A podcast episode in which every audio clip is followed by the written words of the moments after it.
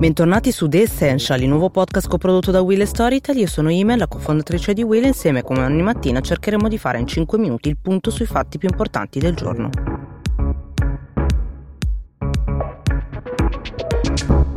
Un po' lo sospettavamo, adesso è ufficiale, il mondo è entrato ufficialmente in recessione. A dirlo è stato il Fondo Monetario Internazionale che ha pubblicato un dossier in cui certifica che a causa della pandemia Covid-19 stiamo vivendo una crisi economica più profonda addirittura del 1929. È chiaramente una crisi senza precedenti, la prima davvero globale, che si è abbattuta sul mondo in modo indiscriminato su tutti i paesi, ricchi e poveri, ed è una crisi che ha ribaltato tutto in pochissimi mesi. A fare la differenza però questa volta volta rispetto alle crisi del passato è che ad essere colpito è stato davvero il mondo intero, perché mentre nella crisi finanziaria del 2008 partita dagli Stati Uniti è arrivata sia al mondo intero, ma non veramente a tutti, perché alcuni paesi si sono salvati e anche alcuni settori si sono salvati eh, dall'effetto domino, questa volta invece la crisi è totale il virus non ha risparmiato davvero nessuno. La flessione nel 2009 è stata di appena lo 0,1%, questa volta invece il Fondo Monetario stima che la flessione sarà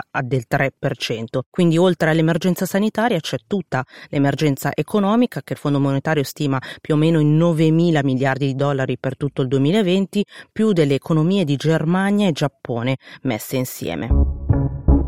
Sul 2020 quindi le attese sul mondo sono completamente invertite perché se il Fondo Monetario Internazionale prima stimava una crescita addirittura del 3%, ora con l'era Covid invece registra una contrazione opposta, quindi meno 3%, completamente ribaltato. Se è vero che la crisi però colpirà tutti, l'Occidente pagherà un prezzo ancora più alto rispetto agli altri paesi. L'Eurozona perderà infatti il 7,5% e l'Italia presenterà il risultato ancora peggiore rispetto alla media europea, meno 9%, migliore solamente della Grecia, però non ne usciranno indenni neanche la Grande Germania, la Francia, la Spagna. In generale nel mondo le uniche eh, vere eccezioni sono la Cina e l'India che continueranno a salvarsi dal segno meno continuando a crescere in modo costante ma molto lento rispetto al previsto. Una cosa quindi è certa da tutto questo che l'incertezza è massima. Nella crisi più grave da oltre un secolo infatti l'unica possibilità che abbiamo è il tempo, aspettare aspettare e capire cosa succederà. Le incognite relative al virus sono moltissime anche per il 2020, quindi non sappiamo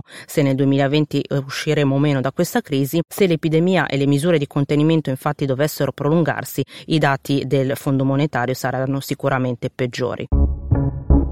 Dalle parole ai fatti invece è passato Donald Trump dopo aver minacciato nei giorni scorsi di voler ritirare i fondi che gli Stati Uniti davano all'OMS, questa volta l'ha fatto per davvero, ha disposto alla sua amministrazione di sospendere tutti i finanziamenti dati all'Organizzazione Mondiale della Sanità, accusando questa agenzia istituita dall'ONU di aver gestito in modo pessimo la pandemia. Gli Stati Uniti in questo momento rappresentano il primo grande contributore di questa organizzazione, coprendo quasi il 15% del budget budget totale con 400 milioni di dollari erogati soltanto nel 2019. Secondo Trump l'accusa in questo momento eh, all'OMS è la, aver promosso la disinformazione cinese riguardo alla diffusione del virus e nascosto delle informazioni importanti ponendo quindi le basi affinché diventasse globale. Trump ha sottolineato però che questa sospensione dei fondi durerà soltanto dai 60 ai 90 giorni perché è condizionata da una valutazione per capire se effettivamente questa risposta alla pandemia è stata gestita gestita bene o male dall'OMS. Questa decisione in realtà non è nuova negli Stati Uniti perché la Casa Bianca in questo momento è insofferente di fronte alle organizzazioni internazionali, è già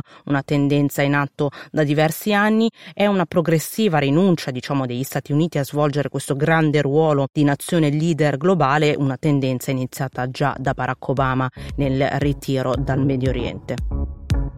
Finito anche questo episodio di The Essential, grazie per chi ci ha ascoltati e ricordo che per rimanere aggiornati basta iscriversi al podcast, ci vedremo nei prossimi giorni per i prossimi 5 minuti di notizie dall'Italia e dal mondo.